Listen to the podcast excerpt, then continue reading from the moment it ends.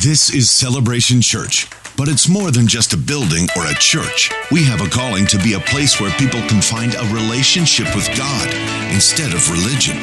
A place where freedom is found and acceptance given, and every person can discover their purpose and experience the kind of fulfillment only God can give. Together we will raise, lead, and empower a generation to change the world. Here, Jesus is famous, and all the glory goes to God. This is celebration. This is our family. Welcome home.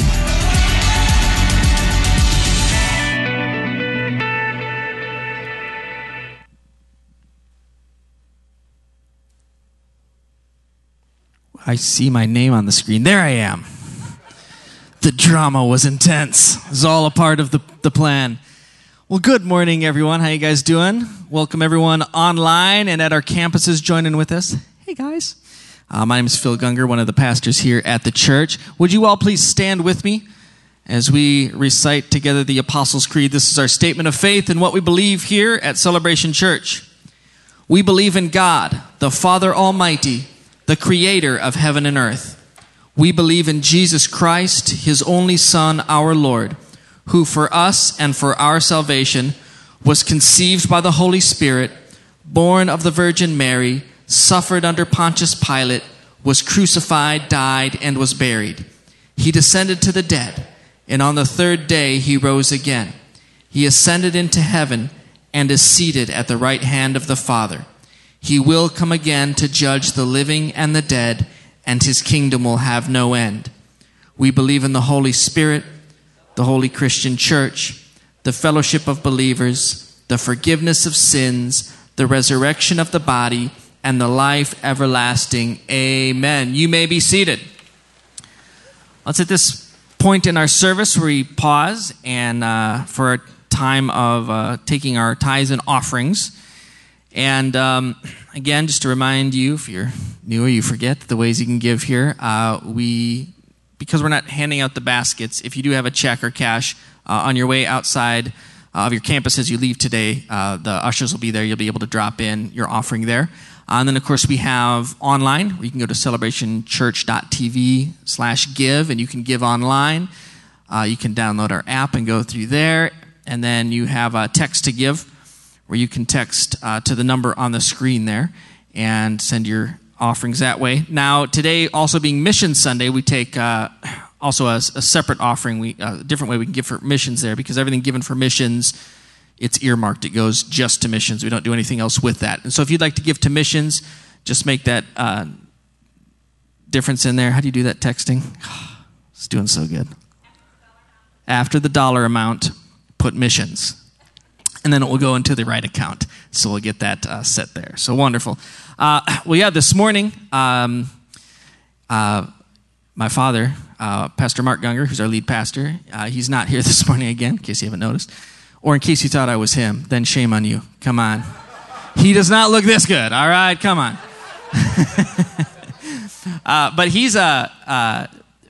What's interesting, this service, you know, we're getting ready. If you've been here for a while, I've heard him talking about Pentecost. He's been uh, wanting to get ready for that. It's something, you know, talking about it in a different way. And so this particular sermon, I remember weeks ago him telling me he really wanted to preach. Uh, looked like he wasn't going to be here, and he was like, I'm going to come in and record it. And then he was going to be here. He's like, cool, I'll just do it here. Uh, and then he got sick. And he's been wanting to preach this message, though, all week. And I kept saying, like, uh, no joke, Friday, I'm like, because he hasn't recorded his sermon yet. Like, hey, uh, you want to maybe give me your Cliff Notes version of what you're going to talk about? Like, you know, Sundays are coming. And, uh, but he had a moment where he's like, ah, you know what? Okay, I'm feeling better now. And he came in and because he really, this was something that God had put on his heart, he really wanted to share with you guys. So much like Jordan in the flu game, for all the sports fans, here is, uh, would you welcome uh, Pastor Mark as he preaches this morning? Good morning. Today is the seventh Sunday of Easter, of the Easter season. Uh, next Sunday will be Pentecost Sunday, and that's on the Christian calendar. The Easter season then wraps up with the celebration of when the Holy Spirit comes. Uh, I am not gone, actually. I'm at home right now, and uh, because I'm pretty sick, and uh, I feel sick right now, actually. And as we have said in the past, if you're feeling sick, stay home. I don't care if it's a cold, if it's COVID, whatever you've got, stay home. Don't spread it around to other people. So uh, I, uh, not feeling well, so I thought, well, I'll just record this ahead of time so I don't have to be coming on a Sunday morning and spreading the love, if you will, uh, with all of you.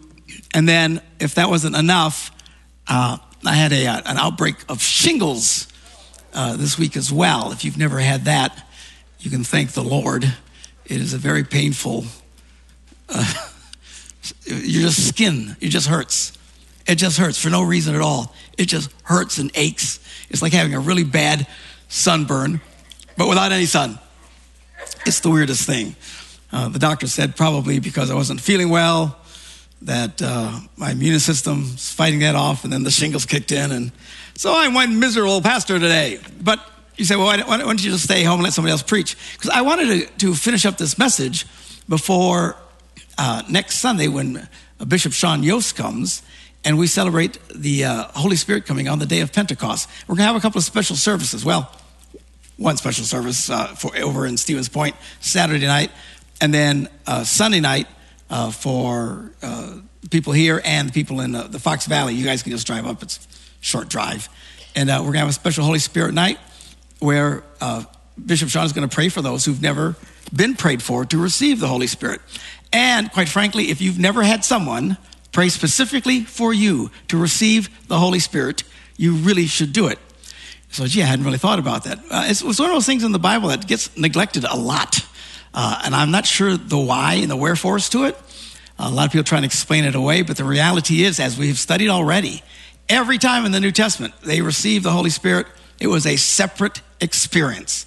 There's getting saved, there's being baptized, and there's being receiving the Holy Spirit. We went through the book of Acts and pointed out all those verses. There's no way you cannot walk away and come away with the sense that it is a separate experience.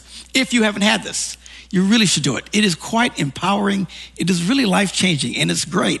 The Holy Spirit is the supernatural hand of God, where God shows up and does things in a in an amazing, real, and powerful way. So, and this is what really set Christianity on the uh, course that it was in the beginning. You know, I get a kick out of listening to secular people try to explain the, uh, you know, growth of Christianity. And because they don't get it, it's really hard to explain why did it take off so fast. And the way they'll usually try to explain it is, well, they're talking about God in a new way. And yeah, kind of, but that, that wasn't just it.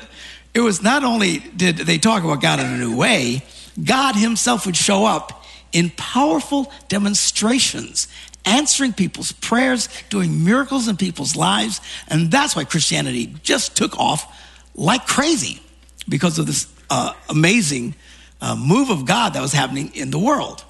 Uh, we're going to look at uh, 1 Corinthians, the second chapter, uh, verses 4 and 5. We're going to be looking at Corinthians today. Paul writes this uh, to the Corinthian church. He says, my message and my preaching were not with wise and persuasive words, which is an interesting thing because a lot of people say, well, you know, what wise and persuasive words can I use to try and win people to God? Uh, and people have different ways of showing wise and persuasive words. It's interesting that we do that because Paul said, that's not what I did. I didn't come with some cool way of explaining all this to you. He says, but with the demonstration of the Spirit's power, so that your faith might not rest on human wisdom, but on God's power. So they would talk about God, they would worship God, they would celebrate God, and then God would show up and do supernatural things. And that's what the Holy Spirit does, where the dancing hand of God comes alive and just cool things start happening. That's how the gospel was preached back then, and it should be even to this day. And uh, so that's why we're getting uh, these series of services We're really wanting to get people to focus on the Holy Spirit, uh, expressing the Holy Spirit in our personal lives and letting the gifts of the Holy Spirit flow in our church, which is what we're going to talk about today. So let's look over at 1 Corinthians, the 12th chapter, and this is where Paul starts to talk about the gifts of the Holy Spirit. So he says in uh, verse 1 Now, the gifts of the Spirit, brothers and sisters, about the gifts of the Spirit, I, I don't want you to be uninformed. And if there's one thing that people are today about this issue is they are uninformed. they don't know much about it. And to our own detriment, uh, we haven't talked about it as much as we should. And it's one of the things we're trying to correct now uh, so that we can encourage more of this. So then he goes on, he starts to discuss what some of these gifts are. He says, in verse 4, he says, There's different kinds of gifts, but the same Spirit distributes them. There's different kinds of service, but the same Lord. There are different kinds of working, but in all of them and in everyone, it is the same God at work. So he says, now to each one, the manifestation of the Spirit is given for the common good. In other words, manifest, it becomes real. God shows up and something happens. Uh, and this, this happens for the encouragement of everyone. Where, you know, because when you see God start doing very cool things and answering people's prayers in really neat ways, it's really encouraging. And it has quite an impact on people. Again, it's one thing to try and come up with persuasive words get people to believe in Jesus, and I'll, I'll take whatever you got on that end. But at the end of the day, what's really powerful is when God starts showing up, doing really amazing things in people's lives that they can witness and experience firsthand. So, uh, and uh, he starts listing some of them. Uh, verse 8, he says, To one, there is given through the Spirit a message of wisdom. So he talks about the gift of wisdom. He's talking about the gifts of the Spirit. What is that? That's the uh, supernatural ability to know the right thing to do. Which, you know, anybody who's spent much time in the world at all knows there are times in your life you don't know what to do. You honestly don't know what to do. It's like, do I go this way? Do I go that way? And people, you know, really struggle with all these things and they, they need wisdom. Uh, then all of a sudden someone comes along with a, with a gift of wisdom and they just speak into that person's life and says, you know, this is really what you ought to do. And, and it's not just regular advice, it's a spiritual thing. It's like God shows up. And when this person speaks, it's like, wow, yeah, that's right. How, how, did you know that? I mean, it's really a fascinating thing to experience firsthand or even to watch uh, someone else do that to, to someone. Um, he says, to another, a message of knowledge by the same Spirit. So this is called the gift of knowledge. This is the stunning ability to know something about a person without that person saying a thing. That is pretty cool. And I've seen that uh, a lot of times uh, where just how in the world did they know that? It's because the Spirit of God is making it real and exposing it and, and bringing it to light. And it's pretty powerful when you're speaking into someone's life and all of a sudden uh, you touch on an area that they're like, wow, how, how did you know that? Um, this can happen even during sermons. I can't tell you how many times I've been preaching and someone later will come to me and, and say, Man, how, how did you know we were going through that? I said, what do you mean? He says, You just described the very thing we're struggling with. So, well, I don't know. I didn't know you were struggling with it. But this is the Holy Spirit at work, making things real. Some people get nervous and think I've, I'm bugging their houses. but I'm not bugging their houses. It's God. God is everywhere, right? So that uh, ability to have a word of knowledge. To another, verse 9, faith by the same Spirit. This is, refers to a supernatural burst of faith and confidence in God. Uh, that is just, it's, there's regular faith that all of it comes from God, right? But then there's this time when, when, all of a sudden just something happens, and there's such an amazing confidence uh, that really helps to see people's prayers answered. Um, and you can see why people would want these things in their lives, right? the more we experience the Holy Spirit demonstrating the power of God and showing up in neat little ways, the more it has an impact on not only our lives, but the people, lives of the people around us. And the Holy Spirit starts showing up and start doing these things. Um,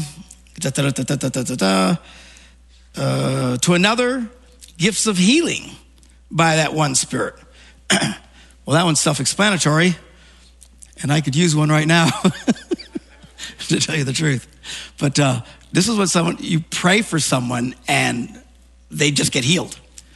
You say, Have you seen that? Yes, I have. It's, it's, it's, a wonderful thing. Again, we don't talk about this enough and encourage it enough, but you know, the Bible says you don't have because you don't ask. You've, you've got to use these things. You've got to step out in faith. And we're going to be encouraging this in the weeks and months to come to experience spiritual things where God shows up. Uh, and one of the things we would love to see are just divine healings. You say, Well, I don't believe that. Well, that's why you're sick all the time. and you don't get any answers. At some point, you have to believe it. And we want God to show up in people's lives and doing some pretty impressive things. Um, where else are we? Um, verse 10 to another, miraculous powers. Now, one can only imagine what that gift allows, uh, but it's a separate thing. of Something miraculous will happen. Uh, to another person, a gift of prophecy will come upon them. And as we've explained this in the past, it's, it's the ability to speak as the voice of God or to be able to tell the future. Uh, it's not always the same. In other words, prophetic word isn't always about what's going to happen in the future, though it can be. But sometimes it's just speaking as uh, the Holy Spirit comes upon someone. Virtually every pastor or speaker or teacher or anybody all over the world today, uh, as, as they're worshiping God and they're, the pastors are preaching and, and teaching, God speaking to people, in, in essence, is prophesying. This is what prophesying is, is you speak under the anointing of the Holy Spirit. It's different than just a regular talker, blah, blah, blah, blah, blah. A lot of people just can talk. But when all of a sudden you start talking and there's something unique that happens where you start speaking under the anointing and the power of the Holy Spirit, something that we want to see more and more of as well. Um, uh, to another distinguishing between spirits. Now, this is an interesting thing because sometimes, you know, weird things pop up. And I don't really have time to get into it today. Uh, but when someone has a gift of discerning of spirits, it's like they are able to tell that if something is really from God or if it isn't. Wouldn't that be nice to have in your back pocket, right? Or just in the church where someone could say, you know, no, no, no, no, that, that, I'm telling you, I, I know it sounds right, but there's something wrong. This guy's not right. Uh, there's something about this doctrine, this, whatever it is, because they can tell. Uh, they have this discerning ability by the power of the Holy Spirit. Um, da, da, da, to another, speaking in different kinds of tongues. Uh, and still to another, the interpretation of tongues. Now, obviously, now when, when we talk about interpreting tongues, you notice it says they interpret tongues, they don't translate the tongues. In other words, this is when someone is able to speak in tongues and another person somehow gets the gist of what the guy's saying and he interprets what the person is saying. It's different than a translation. Translation is word for word, and that no one claims to able, if someone starts speaking in tongues, to actually pull off some literal translation of what the person is saying, but to get a gist in the uh, sense of the spirit, because uh, God is speaking somehow through that person, and to be able to uh, interpret that. Uh, and it says in verse 11, all these are the work of the one and the same spirit as he distributes to each of them as he determines. So again, they would talk about God. They would worship God. They would celebrate God. And then God showed up and did supernatural things. This is what they celebrate on the day of Pentecost, right? When the Spirit of God falls down and He says, In the last days, I will pour out my Spirit upon all flesh. This is radical because up to this time throughout history, God would show up and use pretty much one person at a time. And the Spirit of God would just fall on one person, you know, whether it's Samson or Moses or whoever and stuff. But uh, the prophet Joel said there's going to come a day where the Spirit of God's going to be able to fall on everybody. And they're going to be able to actually experience God, supernatural expressions of faith, which is exciting and it's great. And you can imagine. I mean, any church that's having these kind of expressions, it's going to be a pretty alive and energized church. And that's why we want to encourage this. Again, we want to encourage you to come be, get your, get, uh, your uh, hands laid on you to pray to receive the Holy Spirit. And we want to encourage us in the weeks and months to come that we start experiencing some of these things and make room for God to do supernatural things. Now, that doesn't always mean it's going to be on the stage. I think that's one of the areas that we mess up so much. You know, someone thinks he has a gift of healing, that he becomes a healing evangelist. Never comes to me preaching, or you know, gift of wisdom and stuff like that. This isn't for display or show for somebody, uh, so he can start a healing ministry or spiritual gifts ministry. So I am not talking about. What I'm talking about is God showing up in the congregation amongst the people of God uh, where all of a sudden people start experiencing answers to prayer and gifts of the Spirit or gift of healing or a gift of knowledge or wisdom or all these different things where, man, all of a sudden you go, this is, this is amazing being around this place. And the beauty of that is when it's done among the congregation, nobody is getting all the credit for it. And that's our problem in our Western culture is that people start having gifts of the Spirit, then they become arrogant and they make a big show of it and stuff. And that's not what we are looking for or wanting to encourage in any way, shape, or form. This is just the, humility of the Holy Spirit uh, flowing through people's lives and God doing great things. And we want to encourage it because the more you encourage it, the more you expect it. And Paul said we should, we should desire spiritual gifts. We should actually long and desire these things. And more than just, gee, it'd be kind of cool if it happened. Okay? I mean, everybody would go, yeah, it'd be kind of cool. It's beyond that. He said, actually desire it, pray for it, ask God to fill us, and that the Spirit of God would become more and more powerful in our lives so that we can start experiencing the actual working of God in our midst. The dancing hand of God, which is the Holy Spirit. All right? So, uh, and this is how early Christianity spread like wildfire across the world. Now, sadly, over much of the history of the church, the Holy Spirit has been largely ignored. Instead of being the powerful force that it should have been, uh, the church has been largely spiritually impotent. There hasn't been a lot of God doing really cool things. It's way too rare when in reality it should be way more common.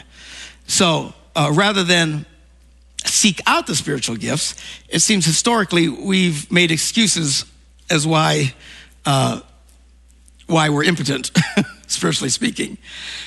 Now, there's two main reasons. One, and I talked about this in my last message, is this idea that's been taught through a lot of evangelical Christianity that the time of miracles is de- done. Uh, there's no more need for miracles. Uh, we don't need this stuff anymore. Really, I don't know what planet you're on because I think we need it more than ever. All right? I need God more than ever. I want, we, we need to see more of God, not less of God. And this idea, and the, what their, their argument is, you know, that once the Bible, uh, we had the Bible, that we didn't need miracles anymore, which is just patently absurd. It's one of the goofiest things I've ever heard. Uh, so that's one thing that they tried to do. Um, uh, and the other way that they kind of explain away is they say that, well, we aren't like those early Christians. We aren't like those super holy spiritual people that saw these miracles and experienced God.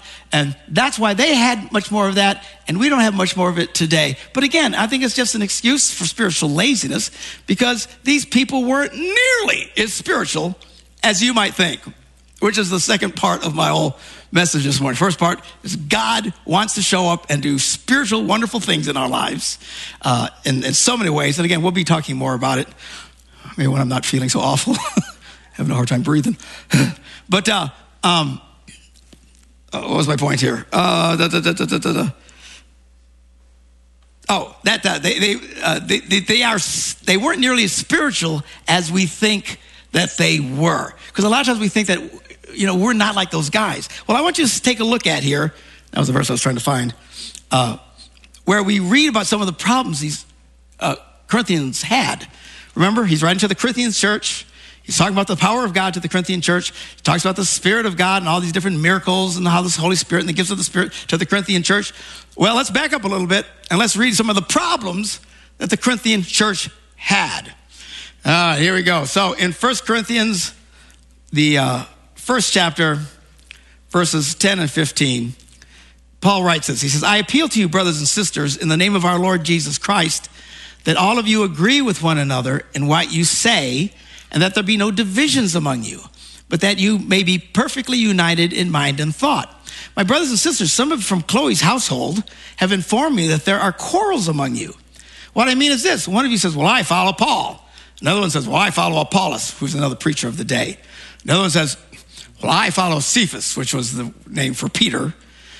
And then the real spiritual people say, well, I, I just follow Jesus. I follow Christ. I don't need none of these people. Nobody can tell me nothing. And he says, Is Christ divided? Was Paul crucified for you? Were you baptized in the name of Paul? He says, I thank God that I didn't baptize any of you except Crispus and Gaius so that no one can say that they were baptized in my name. So the first thing he deal, deals with these people is they are fighting with each other.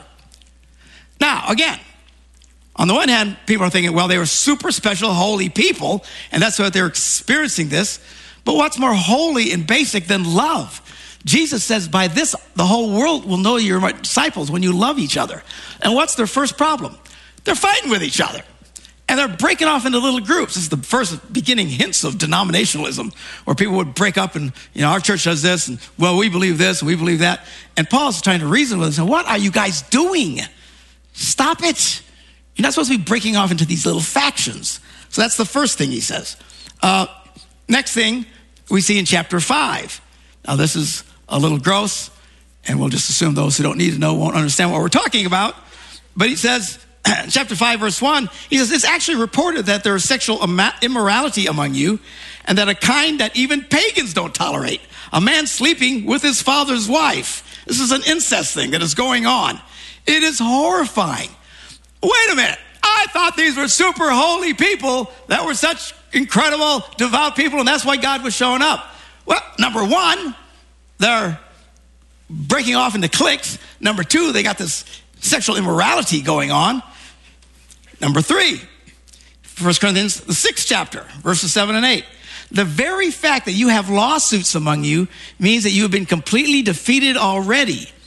Why not rather be wronged? Why not rather be cheated? Because how typical people don't want to be wronged, you know. And the more the money is involved, oh, the more they're justified. Christians are not supposed to be suing other Christians. Even to this day, they do it. And once there's a lot of money, well, that Pastor, that's you know that's fifty thousand dollars. I, I got you know. That's why Paul says, why not just rather be wronged? Why don't you just take the loss? We're supposed to be a positive witness to the world, and you guys are suing each other in court. So uh, that's a major problem. Not nearly as spiritual as we would think.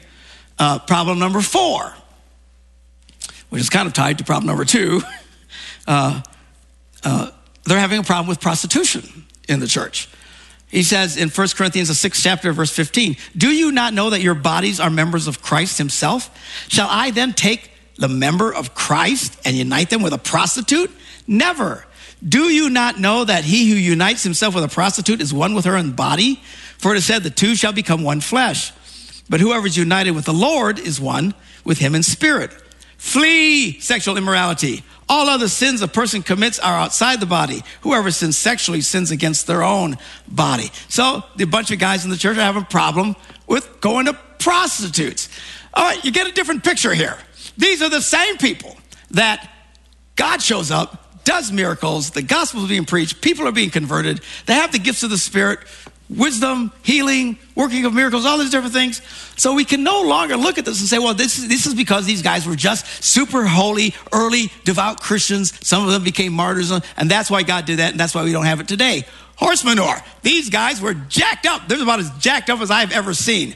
I've never been in a church that's been this messed up. Uh, and then the, the fifth one, they were disrespecting the Lord's Supper. This is in 1 Corinthians, the 11th chapter, starting at verse 20. So Paul writes, So then when you come together, it is not the Lord's Supper you eat, for when you are eating, some of you go ahead with your own private suppers. As a result, one person remains hungry and another gets drunk. So you have to remember, we call it the Lord's Supper, right? Because originally it was actually, it was a meal. It was the Passover meal. And they would do the Lord's Supper, and it was like a mini meal. Uh, but then it started getting out of control. And some, some guys would, you know, have a lot of food over here, and other guys weren't getting anything in the Lord's Supper. So some were getting drunk, a little hammered on the wine. I mean, it totally got out of control to the point that Paul wrote, which we're going to read in just a second as we go into our communion time, that uh, you start doing the communion thing uh, disrespectfully. Uh, you aren't partaking of the Lord's body at this point. You're partaking of judgment into your life. He said that's why so many of you are sick and some have even died because of the judgment of God, because of the way they were disregarding and dissing the Lord's Supper and not taking it seriously. From that time on, that is why the Lord's Supper now is one little tiny wafer and one little thing of, of wine. Uh, now, I guess one could argue that it's a little bit of an overreaction to make it so small. But I think this historically, the church thought, man, if you're going to be eating judgment and damnation on yourself if you're not doing this right, we're going to really make sure we do this right. So, hence the emphasis, just a little thing. This isn't about getting drunk or having a nice meal or something like that. This is about focusing on the Lord Jesus and his body being broken for us, his blood being shed for the forgiveness of sins. That's why, thousands of years later, this is what communion is about. It's just the little wafer and the little drink uh, because of getting away from what these guys were doing. All of that, to summarize, I think you're getting my point. These people were quite a mess. They had all kinds of struggles.